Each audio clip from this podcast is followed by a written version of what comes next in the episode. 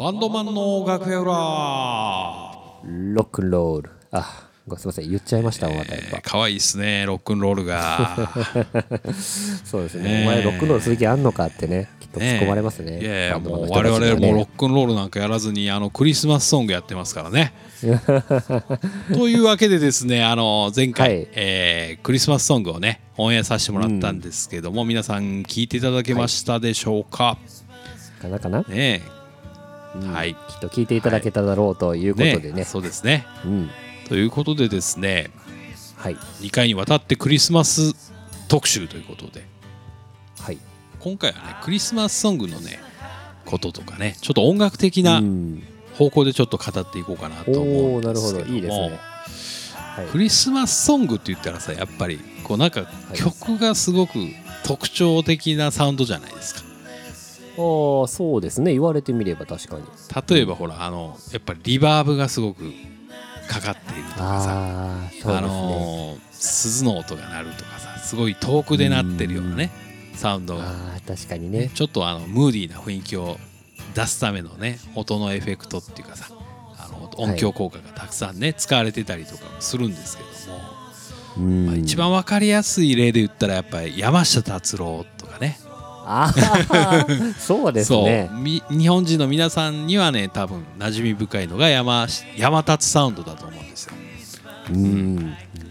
間違いない。間違いないでしょ、うん。そうですね。であのー今日なんかその辺の話とかはい。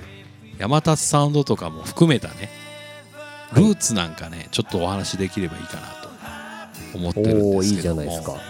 こういうあのクリスマスソングとかウォール・オブ・サウンドとか言うんですけどもねこのサウンドのこと。うこれの発祥の方とかルイジ君知ってます？いやー知らないですね。まああのレコーディングのエンジニアとかね。はい。そういうことをやってる人とかね曲作ってる人とかだったら結構みんな知ってると思うんですけど、あのまあ分かりやすいところで言うと日本では山下達郎さんとかあと大竹一とか、あとなんだろうな、まあ、ブライアン・ウィルソンとかさビーチボーイズね、ビーチボーイズとかジョン・レノンとか。はいはい。あとまああのクリスマスソングで有名なあのロイ・ウッドとか。あとジェフリン。イエローのね。ジェフリンなんかにも多大なる影響を与えた方っていうのがいらっしゃいまして、はい。まあ、アメリカにねフィル・スペクターっていう、うん、有名なあのプロデューサーがいるんですよ。うんうん。でこの方があの独自のそのプロデュース方法みたいな編み出しててはい。これがあのウォール・オブ・サウンドって言われるサウンドなんですけどもいわゆる音をすごくねあの重ねるっていうことをいち早くおレコーディングの技術によってやった人なんですよ。そうなんだ、うん。フィル・スペクター。だからほらあの山下達郎とかも大竹一とかでも分かりやすいところで言ったらはい。すごく音がなんかこう鳴るっていうかさあの響くようなサウンドを使うじゃないですか、そうですね。うん、あれっていうのが結局音をものすごくね重ねるんですよね。あのああなるほどね。今回僕らが作った「エブリデイクリスマス」なんかもそうなんですけどまあ、はい。ボーカルとかでも例えばメインボーカルが何本か重なってレコーディング同じようなメロディーとかも2回とか3回ぐらい同じメロディーを歌って重ねたりとかでコーラスとかもたくさん入れてるんですけども、まあ、コーラスのサウンドとかも一つのメロディーを2回とか4回とかああなるほどね。重ねてるんでだから一つのコーラスを取るのに倍とかそのさらに倍とか OK テイクを出さないといけないんですよ。ああなるほどね、まあ、今回の「エブリデイクリスマス」に関しては、まあ、あくまでまだデモということであの、はそこまではね取りまくってないですけどあの、まあ、2本ぐらいしか取ってないんですけどもね、はい、うん。まあ、あのこのフィル・スペクターさんっていう人はもうギターだけでももう何十トラックとかあの重ねて撮ったりとかなんかレコーディングもギターから録音したりとかするらしいですよ。あそうなんだ、で納得のいくサウンドになるまでギターを重ね撮りしてそっから他の楽器を入れていく すごい面白いですね、ドラムはなんか最後の方に撮るとかなんか聞いたこともある。あそういうドラムの取り方してみたいな。面白いな面白いでしょ、ううん。ん。まあそういう、あのーサウンド的なルーツをたどるとですね。まあ、そのフィル・スペクターさんっていう方ね、まあちょっと逮捕されたりとかしてねちょっとね。ああそうです変ねなこともね人殺しとかなんかやったとかやってないとか ちょっと都市伝説になってるんいやですけどもね。実際どうなのかなっていうかちょっとね,、僕も真は定かじゃないんですけどもあのーうん。そういったこととかもあってっていう人まああの代表的な方なんですけども、まあフィル・スペクターもクリスマスアルバム作っとるんでね。おうおそうなんだ。そうなんですよだからそういったサウンまあサウンド的なアプローチとかにもちょっとあのうん。耳を傾けて聞いてもらったりすると面白いんじゃないかなと、まあ思ったんですよね。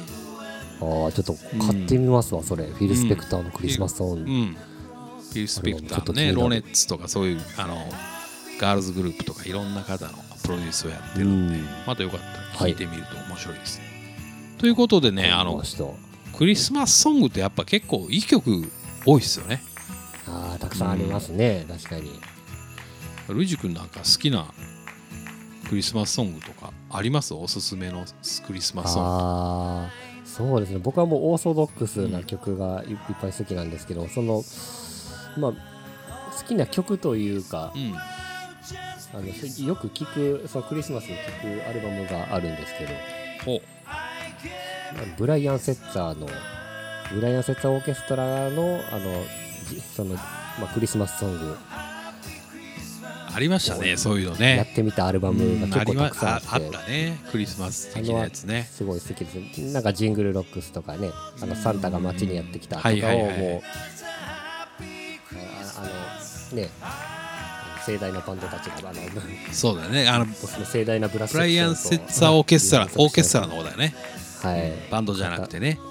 そうそうそうそう。あバンドじゃないんですね、そうそう。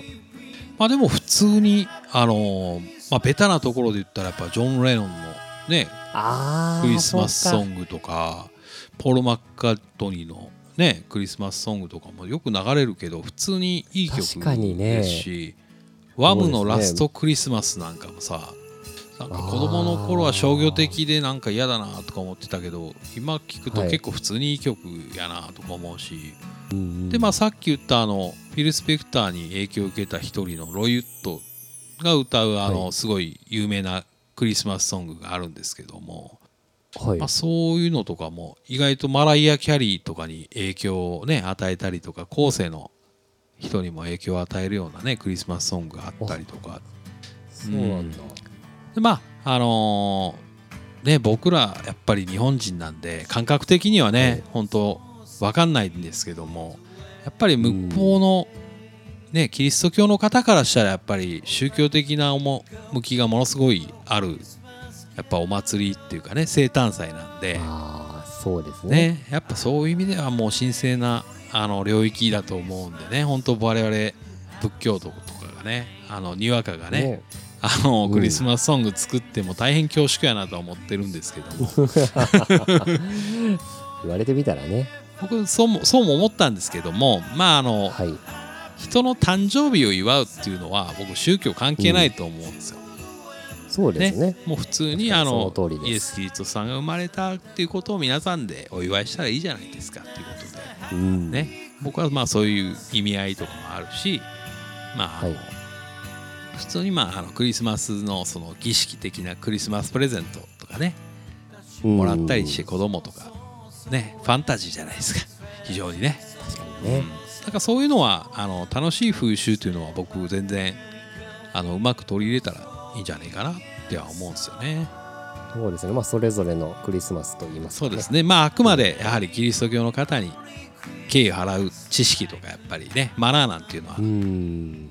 絶対にしといた方がいいと思うねあの前回の。始まりをね。ねポッドキャストでも少し紹介させていただいたんですけどもね、これはちょっと僕も改めてうん。話聞いて思いましたね。はい、でもねあの海外のミュージシャンの方ってやっぱそうやって今言ったように、ねすごく宗教的な意味合いが強いんで大事にしてるっていうことなんですけどもあの、はい。友達のアメリカのミュージシャンなんかの話聞くと、はいやっぱりあの向こうでクリスマスシーズンに演奏しすることで結構1年食べれるみたいな。もう本当あのあらあらあらあら。下世話な話なんですけども急に。なんだって？そうなんですよ。えでも楽しそうじゃないですかすごい。いいでしょ？ねクリスマスの時期にじゃあ、そうたくさんやっぱいろんなとこで演奏するんですねクリスマスソングを。そうターキーね食ってあのうんワイン飲んでケーキ食べて、ではい。もうあのクリスマスパーティーであの曲演奏して1年暮らせるっていうそれだけで1年暮らせるっていうのはねあー毎日がクリススマスみたいなもんかなと思う。海外のミュージシャンはクリスマスであの食うてる人もいますよっていうっていうこともねまたそれはあのちょっとそれはまたみあの小耳な情報も挟みながらですね、えー。だ本日もですね、えークリスマスのケーキと、ね、チキンのお供に、えーこの曲を聴いていただこうかなと思います。はいはい。エブリデイクリスマスザ・メイプラズでした。ありがとうございます。ありがとうございました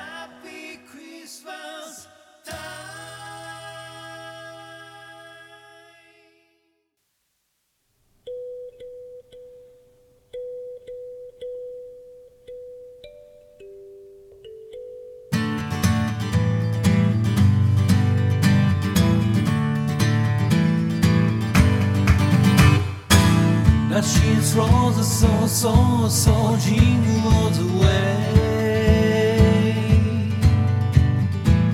Oh, but feeding go, feeding go, Christmas carol.